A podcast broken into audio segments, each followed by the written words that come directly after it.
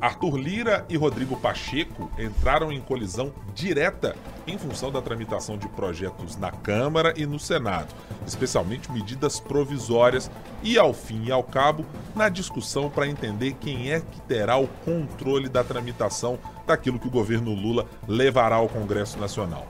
Na capital mineira, o projeto que modifica a bilhetagem dos ônibus da capital colocou o prefeito Fuad Noman em maus lençóis, pelo menos do ponto de vista da comunicação dele com o seu eleitor e o cidadão de Belo Horizonte. Esses são alguns dos temas que a gente vai tratar agora no 3 sobre os 3.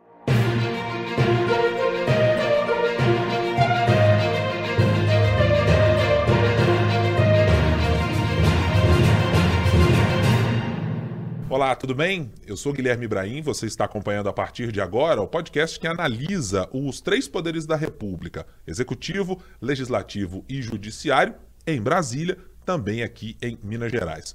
Como sempre, aqui na bancada comigo, a editora de política do jornal o Tempo, Marina Schettini. Como vai, Marina? Tudo bem? Oi, Guilherme, tudo bem? Um prazer estar aqui. Também diretamente de Brasília conosco, nosso editor-chefe de O Tempo na capital federal, Ricardo Correia. Como vai, Ricardo? Tudo bem? Olá, Guilherme. Olá, Marina. Tudo bem? Tudo ótimo por aqui. E um prazer mais uma vez falar com vocês aí no podcast. Hoje eu confesso, Ricardo, estou me sentindo um pouco mais confortável, um pouco com cara de Brasília. Afinal de contas, estamos aqui com uma canópula de o tempo, verde, bonitinha, é, aos moldes do que Ricardo, diretamente lá da capital federal, tinha direito, Marina. Sinal que a nossa bancada aqui está subindo alguns degraus no poder. Talvez a gente é. possa interpretar assim, tá? ganhando relevância, tá vendo? É, não, eu inclusive tive a oportunidade de ver por fotos, tá? Eu não estou vendo vocês agora, estou apenas ouvindo, né? É, todo meu, toda minha conversa com vocês é por áudio aqui, mas já vi aqui que ficou bem, bem bacana. Nós vamos ter que criar uma novidade aqui em Brasília para surpreender novamente, né? Que coisa, oh, competitivo, né? É, tá vendo? é, tem, tem competitividade é. é. Nós... entre instâncias diferentes, entre casas diferentes, né? É. Minas Gerais, com a nossa pequena casa aqui, e Brasília, portentosa capital tem federal. Né? Tem, né? Brasília tem dessas coisas. Se ele continuar querendo levar vantagem em tudo, vai criar uma crise institucional. É, crise institucional. É. Crise institucional não está faltando, disponível no mercado brasileiro em qualquer esquina. A última, a bola da vez, é a crise institucional entre Arthur Lira, presidente da Câmara dos Deputados, e Rodrigo Pacheco, presidente do Senado. Foram últimos dias de declarações bastante ácidas algumas muito diretas e até fugindo um pouco do tom desses dois personagens, numa tentativa de ganhar poder, para saber exatamente quem vai comandar ou quem vai ter uma relação mais próxima com o governo, quem vai ser considerado um aliado de primeira hora, ou quem terá mais a barganhar com o governo federal.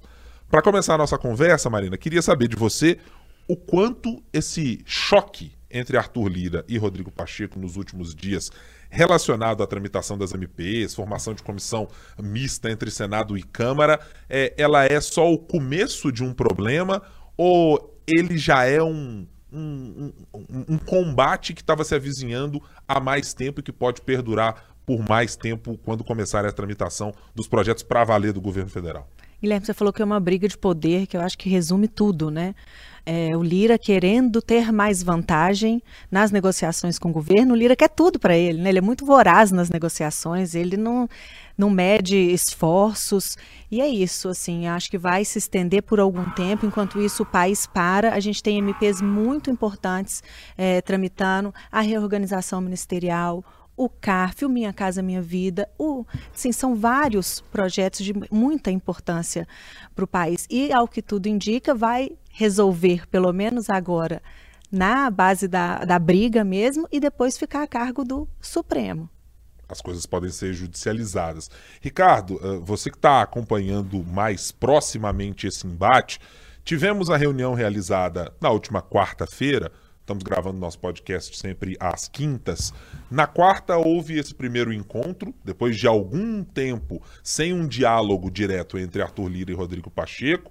Hoje, quinta-feira, tivemos uma fala bastante dura e pesada do presidente da Câmara, Arthur Lira, uh, ao colocar em xeque quem é exatamente que estava comandando o Senado, colocando questões regionais de Alagoas no meio do pacote para essa discussão, é, dando claramente a entender que não houve nenhum tipo, mas nem próximo de qualquer acordo entre os dois. O que, que você tira e que você extrai desse cenário todo criado entre Arthur Lira e Rodrigo Pacheco?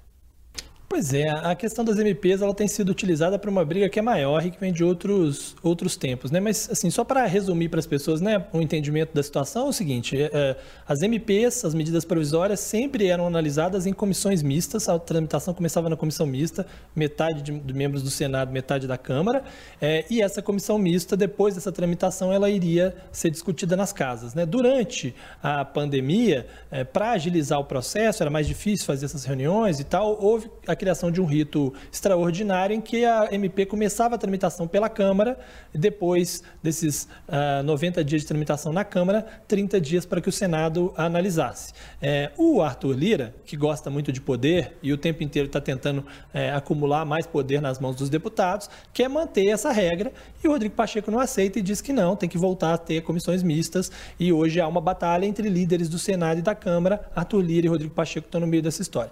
Essa, esse é o resumo da, da disputa em torno da questão das MPs.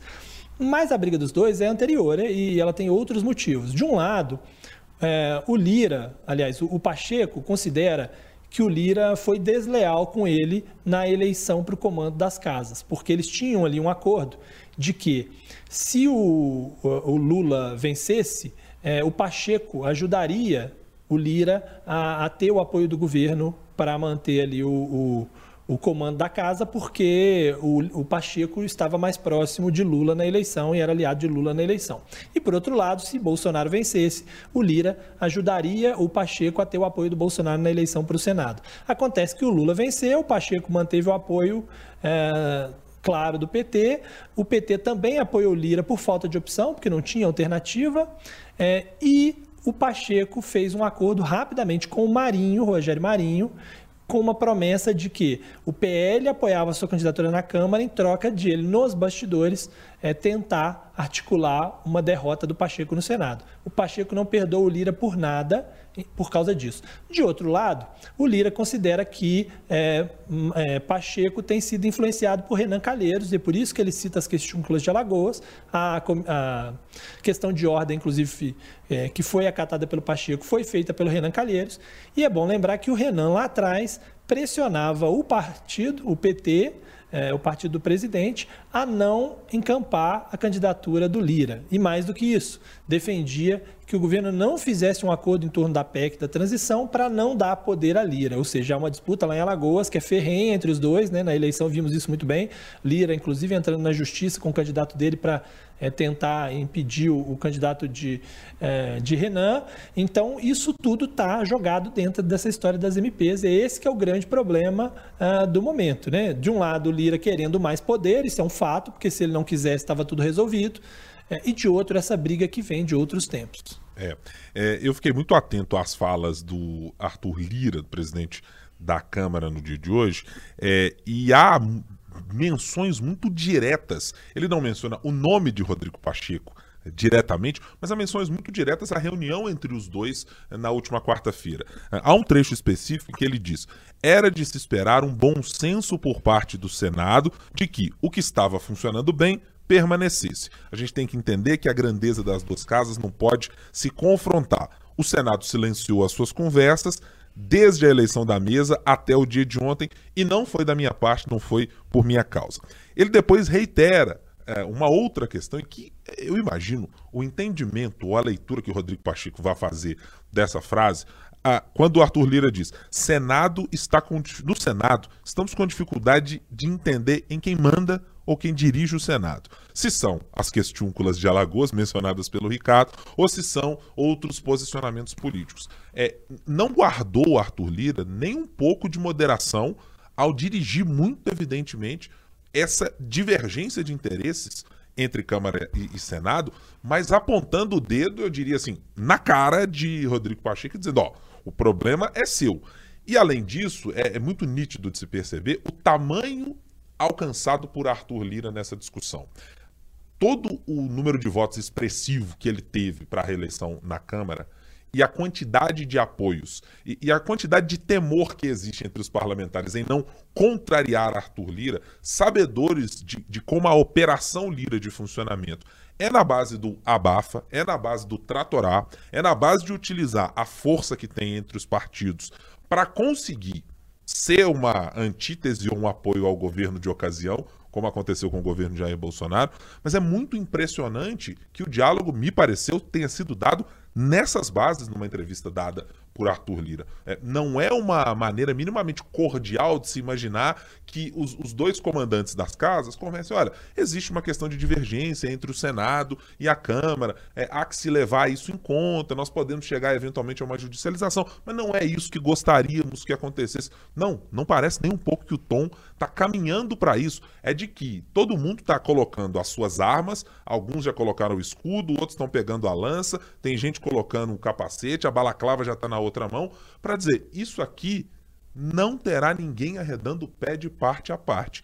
E acho que o governo deve estar absolutamente de cabelo em pé de imaginar que quando as suas discussões mais importantes poderiam começar a ganhar atração, você tem esse problema entre as duas casas para resolver e que despenderá, como muito bem sempre lembra o Ricardo, energia política para tratar de outras coisas destinada a esse tipo de embate, porque em algum momento o governo será instado a dizer: e aí?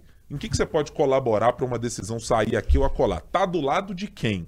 É, e que também deve estar tá deixando é, o governo Lula, repito, de cabelo em pé, com a dificuldade que será sair do meio dessa celeuma o Lira ele é, sempre, ele é muito agressivo no trato dele, nas negociações dele, mas ele é sempre muito sereno quando ele vai dar entrevista. Ele tem aquela pose de que ele tem o controle de tudo. Então, acho que ele está se sentindo ameaçado, então ele partiu para o ataque. Ele desafia o Senado. Ele fala: Eu desafio o Senado a me mostrar que quando que o Senado não teve tempo de analisar as, as MPs, que é o argumento dos senadores, né? Que a Câmara fica lá, controla primeiro o relatório, depois controla o tempo e o Senado acaba ficando só para carimbar as coisas. Então ele fala: desafio o Senado a me mostrar quando que isso aconteceu.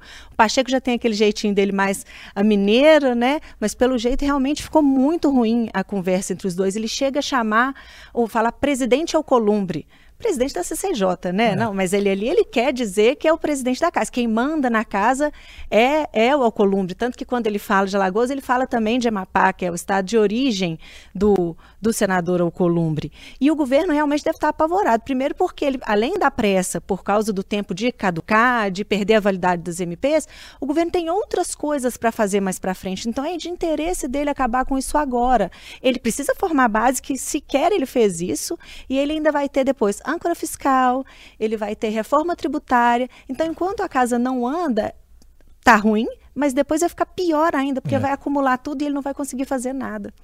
Não, e, e, é interessante porque ele aproveita para dar um recado para o governo também, né? De certa forma, para o Senado, porque ele diz que quem tem que estar tá preocupado com esse acordo não sou eu, é o Senado. Quem tem ministro é o Senado. Ou seja, se por um acaso a MP da reforma, né, que da, da reestruturação da esplanada der errado, quem vão, perder, vão perder os cargos são os ministros é, do Senado, né? E não da Câmara, o que de certa forma obriga, dá um recado para o governo, como quem diz, olha, escolha o meu lado, porque, né? vocês dependem de mim é, muito mais nesse momento. Né?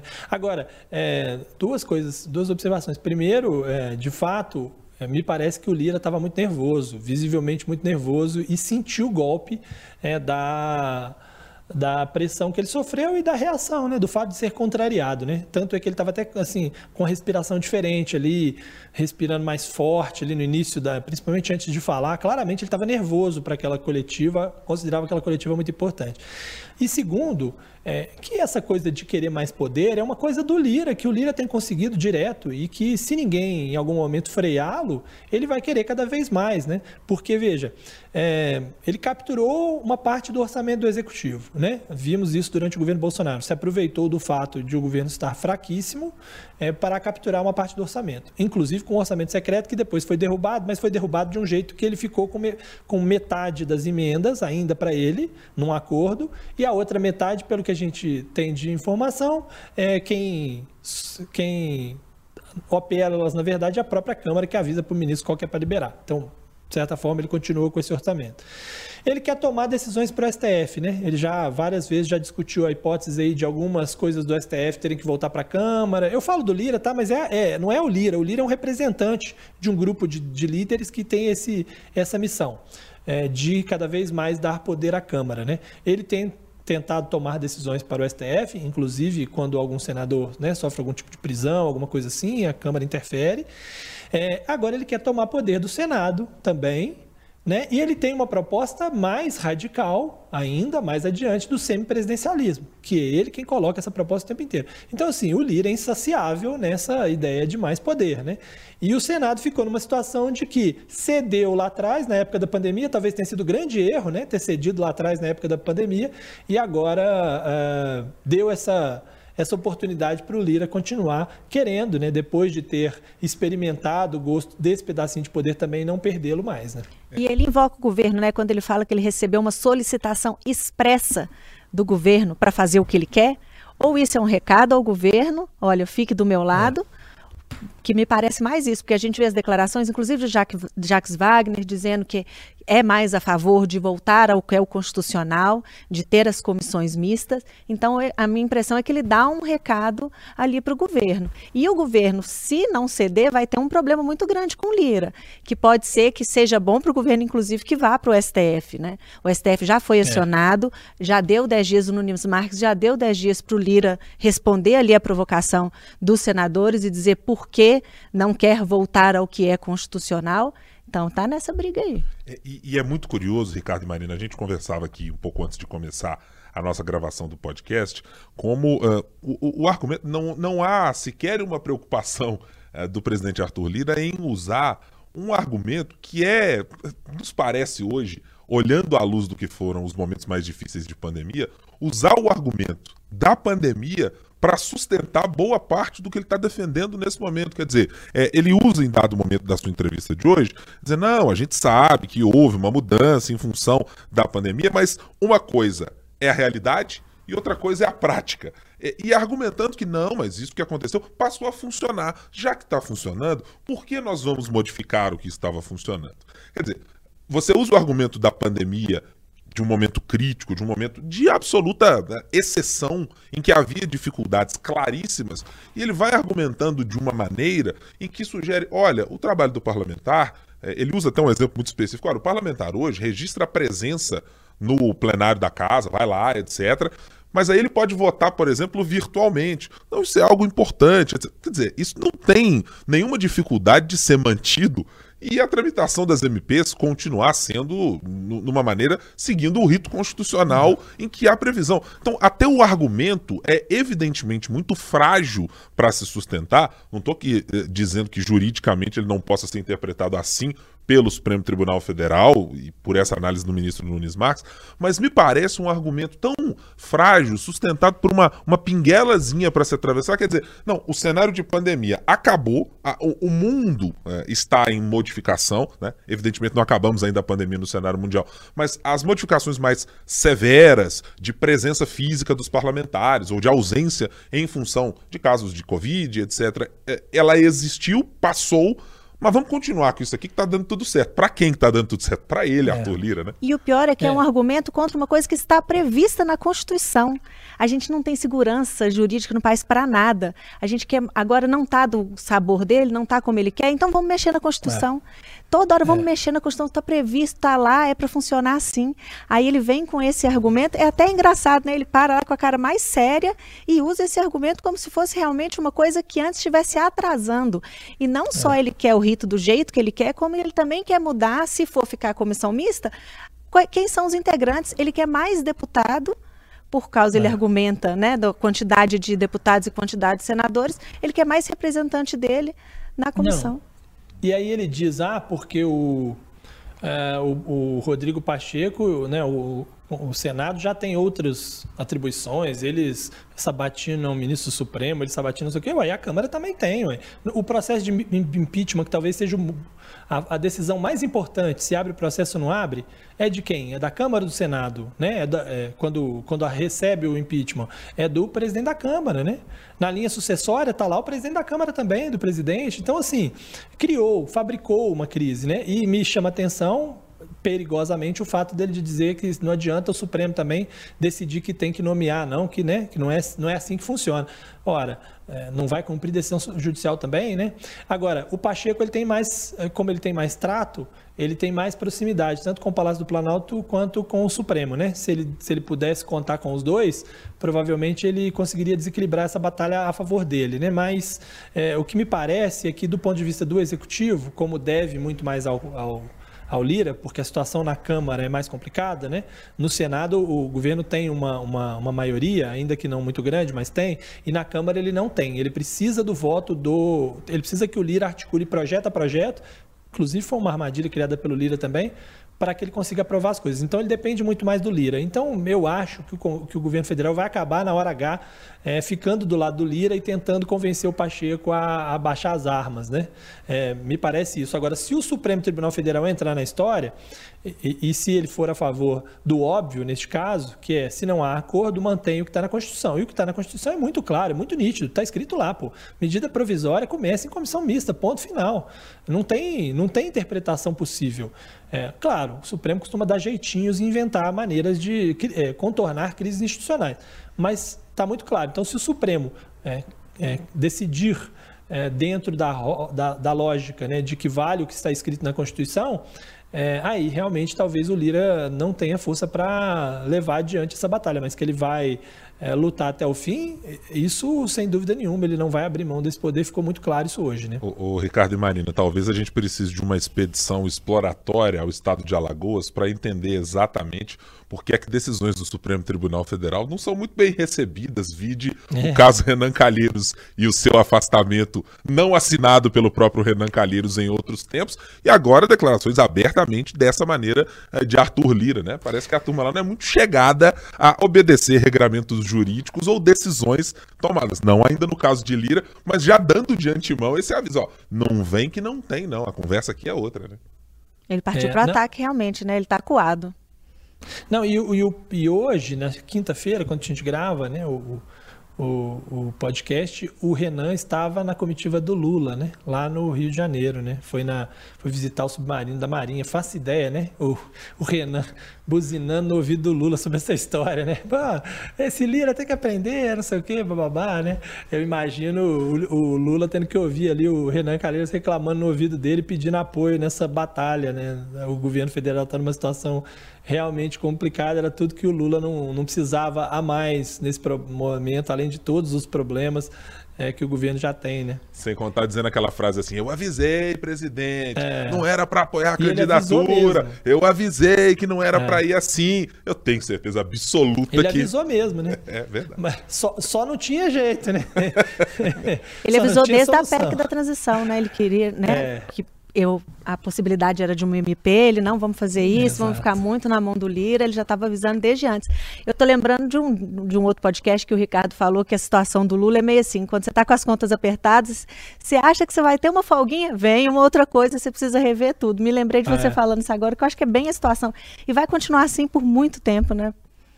É, não, eu acho que é isso, sim. Toda hora vai aparecer alguma coisa, porque há uma disputa de poder que foi gerada por um executivo enfraquecido nos últimos anos. Né? A gente teve governos é, executivos muito enfraquecidos com Dilma a partir dos protestos de 2013, de uma eleição muito apertada em 2014, para um Michel Temer que teve acusações de corrupção e que precisava negociar ali se, se ficava ou não no cargo, para depois um governo Bolsonaro que claramente não conseguiu formar uma base e teve que se vender ao Centrão. É, então a gente chega, Lula chega nesse cenário, um cenário em que Câmara é, e Senado, mas sobretudo a Câmara, ganharam uma importância muito grande e querem mais, querem mais, porque eles hoje entendem que mandam mais no país. Né? Para piorar, o governo ainda tem um outro problema que é o problema do, do Campos Neto, né? Aliás, isso pode ser até uma solução, né, para o governo, né? Falar, olha, beleza, eu apoio, eu apoio o Senado nessa batalha aí, mas derrubem o Campos Neto para mim, né? Então falamos bastante sobre esta briga que promete outros e muitos mais capítulos entre Arthur Lira e Rodrigo Pacheco, mas vamos mudar a nossa prosa agora para tratar de comunicação aqui em Minas Gerais e em Belo Horizonte especificamente. Não, ninguém vai dar aula de jornalismo, ninguém vai tratar dessas coisas por aqui não. Estamos falando da comunicação entre o prefeito da cidade de Belo Horizonte e a população passando pela Câmara Municipal. Tivemos nessa última semana o, a aprovação do projeto de lei que tratava da mudança nos parâmetros para bilhetagem, ou seja, para o cidadão que vai lá pagar o ônibus e pagar a sua passagem ao se deslocar por Belo Horizonte, junto à aprovação de uma outra proposta que muda o modelo de pagamento para as empresas, adotando o modelo de quilômetro rodado pelos ônibus para fazer essa remuneração. Duas discussões que já estavam na Câmara desde o ano passado, muito encabeçadas pelo vereador Gabriel Azevedo, presidente da casa, à época ainda não presidente, mas já mirando as empresas de ônibus há algum tempo, desde CPIs lá durante a gestão Alexandre Calil. Chegamos a essa semana com a aprovação do projeto e começou-se aí um problema para a prefeitura. Havia uma interpretação de que os ônibus não receberão mais dinheiro vivo Acabou a era dos trocadores, o motorista também não receberá. Projeto de lei aprovado, sancionado pela Prefeitura, eis que a comunicação da Prefeitura de Belo Horizonte anuncia que não, o entendimento não é exatamente esse. Vamos expandir os postos de venda, vamos expandir a quantidade ah, de buscar alternativas que permitam pagamento por cartão de crédito, por cartão de débito, por Pix, por QR Code e coisas afins. Mas ao fim e ao cabo, a Prefeitura de Belo Horizonte mudou depois a versão. Agora diz que sim, deverão acabar os pagamentos feitos por dinheiro. Marina, tratando-se de algo tão importante para o cidadão de Belo Horizonte, tratando-se de algo tão importante, inclusive para empresários, para empregadores, para quem precisa fornecer passagem para os seus, para quem utiliza o transporte público, me parece que a Prefeitura de Belo Horizonte bateu cabeça com algo que ela mesma assinou. Teve sanção do prefeito. Se nem a gente estava entendendo o que estava acontecendo, da imprensa, que a gente tem acesso, a gente liga para o assessor, a gente conversa com o vereador, conversa com o pessoal da prefeitura. Imagina o pobre coitado do cidadão que está ali, vou pegar meu ônibus amanhã, será que eu posso usar dinheiro? Eu não tenho cartão BH Bus, como é que eu vou fazer? Eu não tenho internet. Então, ficou uma confusão enorme. Ficou parecendo ou que a prefeitura não sabia o que, que ela tinha de projeto na mão, o que, que ela tinha de lei, ou que ela tinha ficado mexida com a repercussão ruim e teve que voltar atrás. Então, de todos os ângulos que a gente olha, ficou feio, ficou ruim. E agora, uma semana depois, você fica ali com um prefeito que não é conhecido, tem dificuldade para chegar na população, você fica uma semana com um disse-me-disse enorme rolando um tanto de informação. Então a prefeitura não conseguiu cercar a comunicação dela, se atrapalhou e acabou gerando um problema desnecessário. Ela não precisava disso agora. A mudança é impopular?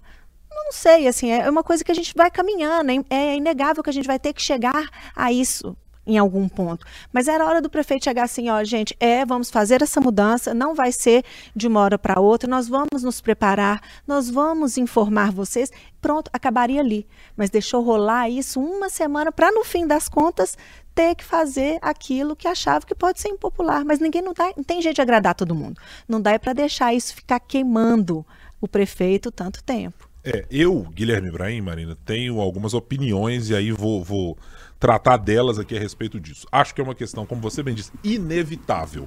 Diminuir a circulação de moeda corrente, ou seja, de dinheiro para o motorista, é uma questão. Para além de segurança do próprio motorista, segurança do próprio passageiro. É, evitar a circulação de dinheiro evita, de maneira geral, me parece, os riscos maiores de um assalto ao motorista. Ninguém normalmente entra no ônibus para roubar o ônibus.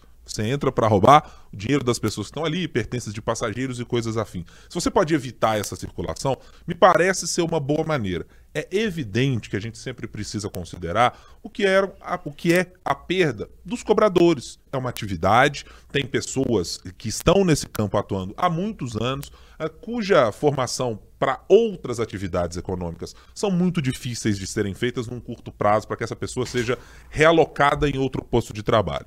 Mas mesmo assim, me parece inevitável que a gente caminhe para isso e que, é, uma hora ou outra, a Prefeitura de Belo Horizonte, a Câmara Municipal, teria de lidar com isso. Havia o projeto colocado à sua frente.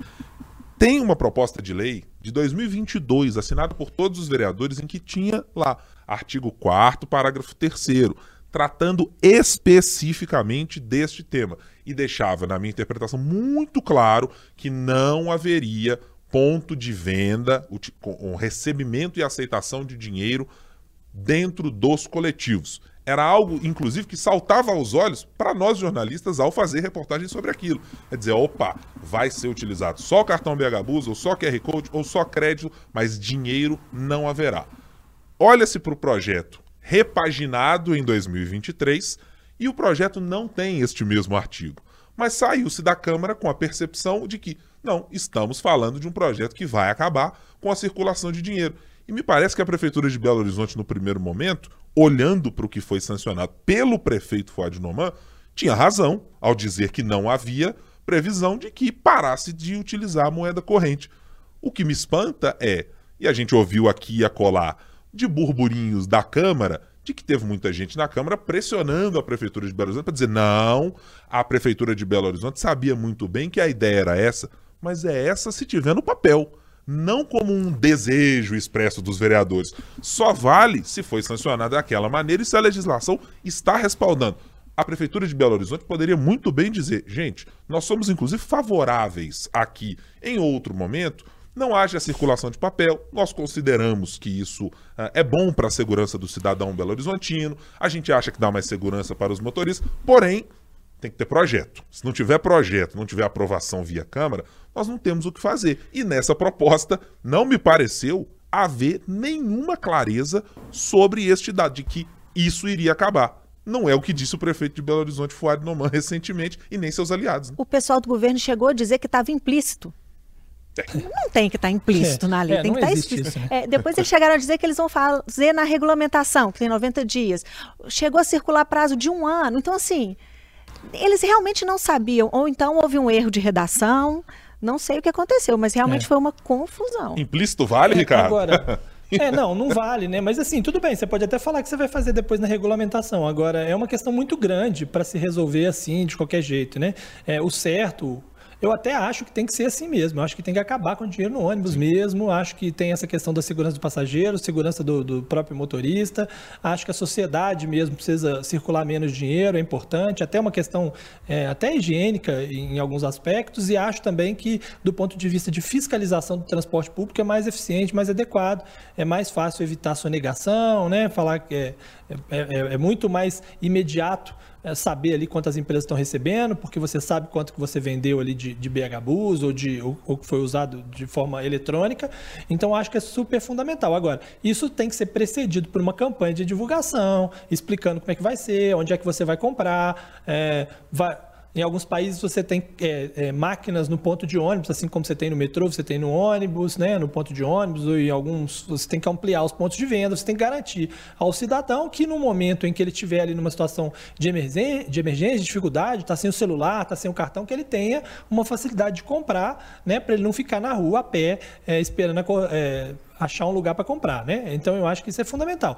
é, é evidente que a situação não foi levada para o lado correto, né? E assim, aí também não adianta também a Câmara é, dizer, né, pressionar a Prefeitura para tentar é, desfazer o mal entendido. O fato é que está colocado, está feito, né, o mal entendido, e certamente isso foi muito mal conduzido pela Prefeitura, né? E isso que o Ricardo fala, eu acho que ainda vai dar muita confusão, porque o prefeito fala em 90 dias.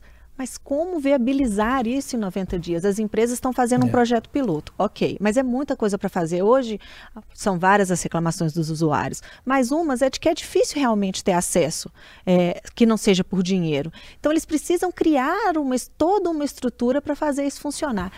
E 90 dias, muito sinceramente, é. eu acho muito difícil. 90 dias para criar estrutura, 90 dias para educar a população ou comunicar a população que seja, 90 dias para as pessoas receberem essa informação, se programarem, se ajustarem.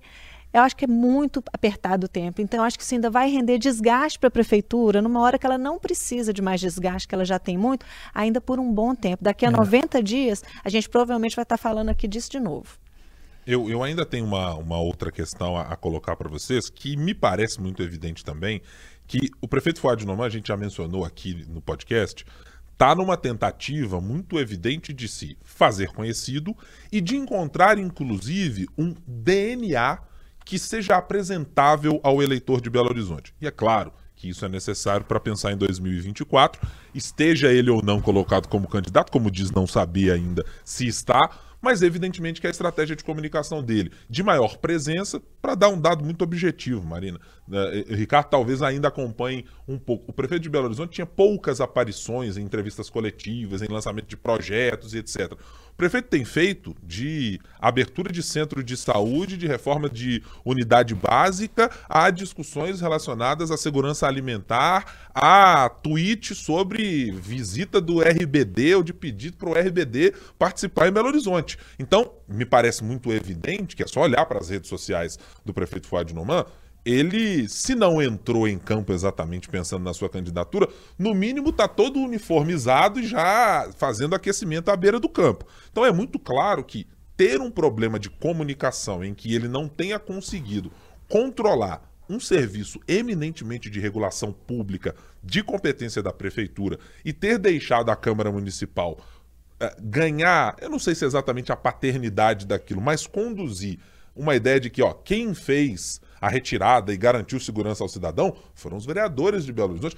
Me parece muito claro que o prefeito tem aí algo de comunicação a se atentar. Porque se há um problema numa matéria tão relevante, desse tamanho para o cidadão de Belo Horizonte, e que o prefeito não conseguiu ter exatamente o controle sobre ela para colocar-se no jogo, dizendo não, é a prefeitura de Belo Horizonte, é o poder executivo, é mais uma sinalização, talvez, desse fenômeno que o Ricardo mencionou, Arthur Lira, quando falávamos no primeiro bloco, de o poder executivo cada vez mais enfraquecido e um poder legislativo que está conseguindo, inclusive do ponto de vista de discurso, se sobrepor ao que a gente historicamente falou na política de a máquina pública do poder executivo, por vezes, é imbatível. É, nesse caso de Belo Horizonte, está aparecendo nitidamente que é como se a prefeitura tivesse nas cordas e a Câmara Municipal está usando a prefeitura de alguma maneira de sparring para fazer o seu treininho de boxe. É, o FUAD está pelo menos garantindo um terreno para caso ele realmente seja candidato depois, porque ele está se colocando muito mais. Me lembro do Calil dizendo na eleição que vai chegar num ponto que o político inaugura até filtro de água. E eu acho que pode, a gente pode pensar mais ou menos nisso. Mas essa confusão do FUAD, justamente com o transporte público, é um prato cheio para o Gabriel, é. que pode vir a ser o adversário dele na eleição do ano que vem. Já é uma bandeira do Gabriel. Esses projetos foram meio ali um acordo prefeitura e Câmara. Eles fizeram até uma espécie de trégua para poder aprovar eles. Então, assim, a prefeitura deixa de colher os louros, assim, entrega todos eles para o Gabriel de bandeja. É. É, é, há uma pressa clara, né, do, do, da parte do FUAD. Parece até um pouquinho com a pressa desse início de governo Lula, né? Muitas vezes querendo mostrar serviço, mostrar coisa e colocando pés pelas mãos em algumas coisas, né? É, mas há de fato uma pressa para se colocar, né? É, e para ganhar alguma a importância num, num, momento em que ele precisa se fortalecer de alguma forma, que ainda de fato não é conhecido. Né? E, e vocês falaram bem aí, num momento em que a relação com a Câmara é uma relação assim, é, não é aquela maravilha e aquela beleza de que aprova tudo. Né? Ontem até recebi aqui na redação o Gabriel Azevedo, né, presidente da Câmara de, de Belo Horizonte, né? falamos até um pouco sobre isso, sobre essa relação é, Câmara e Prefeitura. Né? Eu falava sobre, a, ah, bom, tem essa essa, essas rusgas, essas dificuldades, aquela brincadeira lá que o, que o, que o Fuad falou, fez sobre, a, sobre o funcionamento da Câmara e, o, e os projetos da Prefeitura não estarem ainda adiante, né? É, aí ele até falou, não, é, a, a gente entende, eu entendi mesmo como uma brincadeira, mas me deixou numa situação difícil e tal, em alguns aspectos, que eu passei a ser muito pressionado, né? E aí ele fala que a relação, não é que há uma relação difícil, eles até se, se falam frequentemente, eles trocam mensagens, eles conversam entre eles, né? É, os dois, o prefeito e o presidente da Câmara, mas, eles, mas há hoje um problema que é pontual específico relacionado à reforma administrativa, a mini reforma administrativa que uh, o FUAD quer levar adiante na Câmara, né? Que o Gabriel não gosta nem de chamar de mini reforma, ele fala que é um cabidão, porque são 500 cargos e tal, e ele diz que isso não passa de jeito nenhum e que é isso que atravanca todo o problema, que todo caso, que todo o resto ele falou que a prefeitura consegue aprovar, eles conseguem conversar, mas que esse ponto específico é o problema entre a Câmara e a prefeitura. Então, assim, a gente já tem uma, uma situação né, que trava ali uma, uma uma, uma negociação e justamente em torno de uma reforma que foi feita de alguma forma também para acomodar ali alguns acordos que foram feitos na eleição é, da Câmara, justamente da eleição da Câmara em que o grupo do FUAD foi derrotado. Né? Então você já tem esse problema. Você vai chegando mais perto da eleição, é inevitável que essa relação, por mais que ela possa ainda ser saudável, ela se desgaste. Né? Porque o Gabriel é candidato, é um pré-candidato à Prefeitura de Belo Horizonte, está tá, tá bem colocado isso também, está muito claro. Eu acho que para todos os os atores políticos, né? Que ele é um candidato. É, então, o, o Fuad talvez tenha pouco tempo para ter uma relação um pouco mais adequada e consiga provar as coisas, porque mais adiante ele pode ter um pouco mais de dificuldades para levar adiante as ideias da prefeitura, né? É, especialmente se ele não controlar as próprias pautas que podem ser positivas para a prefeitura de Belo Horizonte. Se é. você perde, eu, como, é, até para fazer uma analogia, eu me lembro de, de uma conversa com uma pessoa é, de um partido de esquerda, é, à época, quando o ex-presidente Bolsonaro começou a falar em mudanças é, no Bolsa Família, transformando o programa a seu nome, a seu gosto, mudando cores, etc., que essa pessoa de esquerda dizia, dizia assim: gente, se a gente perder a pauta dos programas sociais para a direita, o que nos sobrará? Onde é que nós vamos ter interface com o trabalhador? Se a direita brasileira passar a discutir mais as relações de trabalho do que isso, onde é que nós vamos nos colocar? Eu acho que a situação do prefeito de Belo Horizonte é um pouco isso. Qual é a pauta que eu preciso ter debaixo do braço para ser chamada de minha, para tratar como meu feito e a minha marca como prefeito de Belo Horizonte e que possa ser separada daquilo que a Câmara Municipal fizer? E não me parece que o prefeito tenha encontrado até o momento essa chave para conversar com o seu eleitor. Se não encontrou, como disse a Marina, no caso dos ônibus, que já são um calcanhar de Aquiles, desde o antecessor dele, desde o seu companheiro de chapa, é, fica difícil encontrar exatamente qual caminho vai ser adotado pelo prefeito de Belo Horizonte. E essa relação Fuad e Gabriel, assim, ela, é, ela não é saudável mesmo. O Gabriel tenta vender que é saudável, mas ela não é. Né? O Ricardo coloca isso muito bem, assim, tudo vai ser um motivo de atrito daqui para frente. O Fuad foi fazer uma brincadeira, dizendo, ah, o... é claro que é uma afinetada, né, uhum. gente? Assim, como um faz claro. com o outro o tempo inteiro. Mas, ah, o Gabriel está acelerando uh, os projetos, mas ele vota todos menos da prefeitura. Bastou isso para o Gabriel pegar todos os projetos, os que a prefeitura estava evitando colocar na pauta, porque não tinha acordo para poder votar, pegou tudo e falou, ah, é? Então nós vamos votar é agora. Então, o Fuad está numa situação muito difícil. Eu imagino que ele viva ali pisando em ovos, porque qualquer coisinha pode voltar a azedar, piorar a situação dele com a Câmara.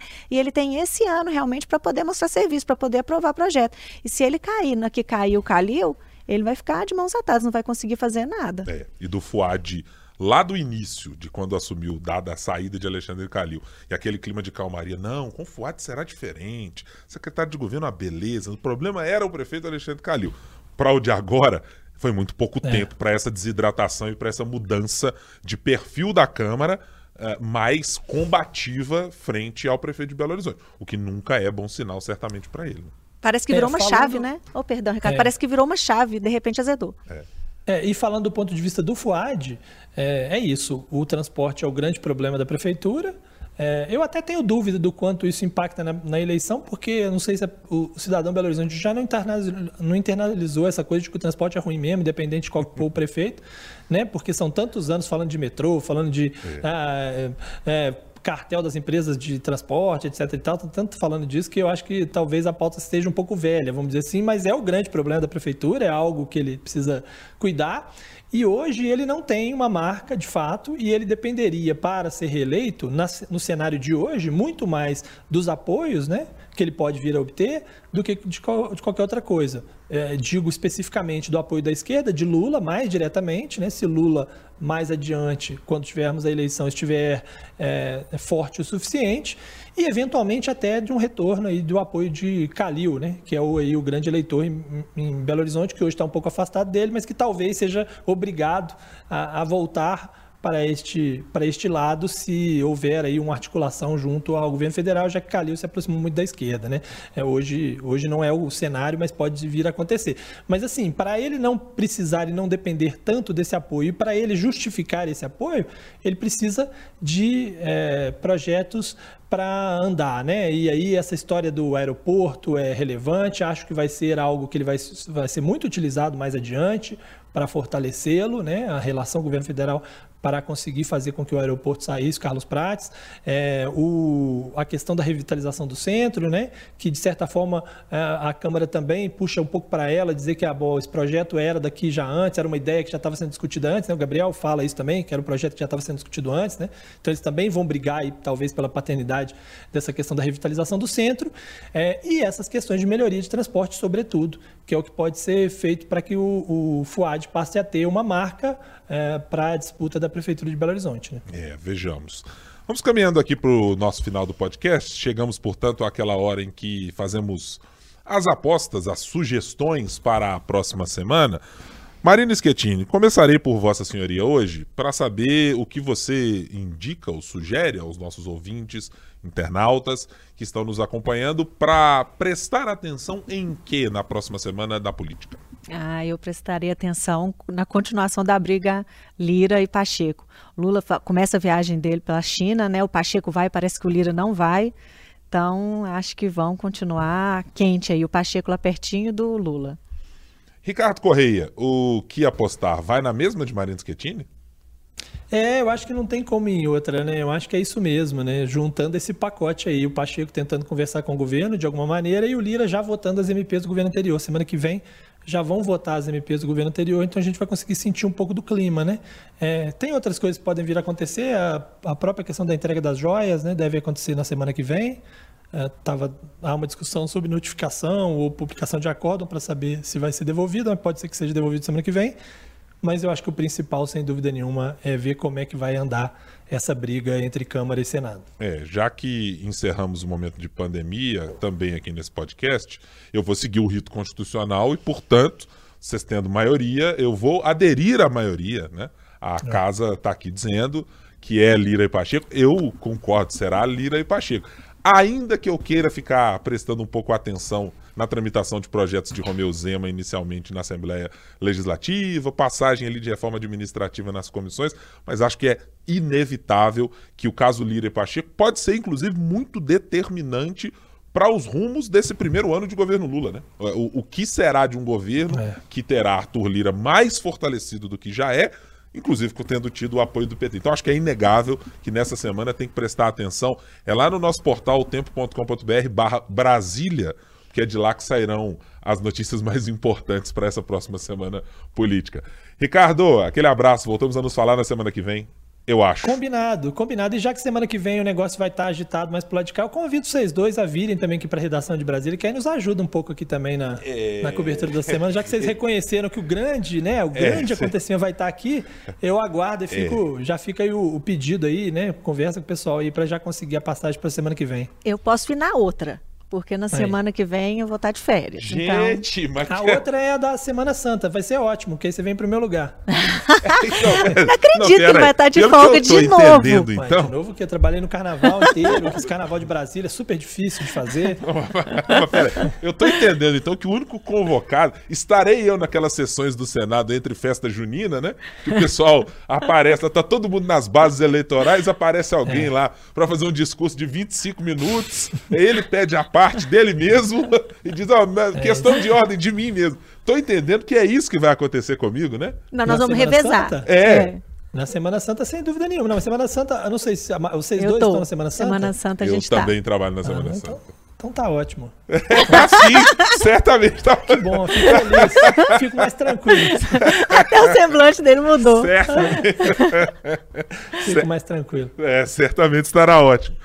Ricardo, aquele abraço até semana que vem. Ou na outra, ou na outra. semana eu estarei. Semana que vem estarei aí. Eu não sou de faltar fora de feriado, não, tá, gente? Olha ah, só. Aqui, meu. Eu senti a alfinetada ali, tá? É. Tá vendo? A nossa relação realmente está estremecida. De, assinado de Linha para Ai, ai, ai. Marina Schettini, então até. Ah, não sei semana que vem, na outra semana, na outra e tal. Até a próxima edição aí do podcast que você estará, tá tudo certo. Até então. Muito obrigado, você ouvinte, que me acompanhará, eu, ou Ricardo, ou Marina. Eu não sei mais o que vai acontecer, mas quinta-feira que vem teremos gravações, sexta-feira, possivelmente você, possivelmente você terá um podcast 3 sobre os 3 para nos acompanhar. Se você ainda não é ouvinte uh, sempre, semanalmente, assine aí o nosso conteúdo, está disponível na sua principal plataforma de áudio, também no nosso canal do YouTube, youtube.com.br o tempo. A gente espera você na semana que vem Três sobre os três, sempre às sextas-feiras, discutindo os três poderes da República. Muito obrigado pela companhia. Tchau, tchau.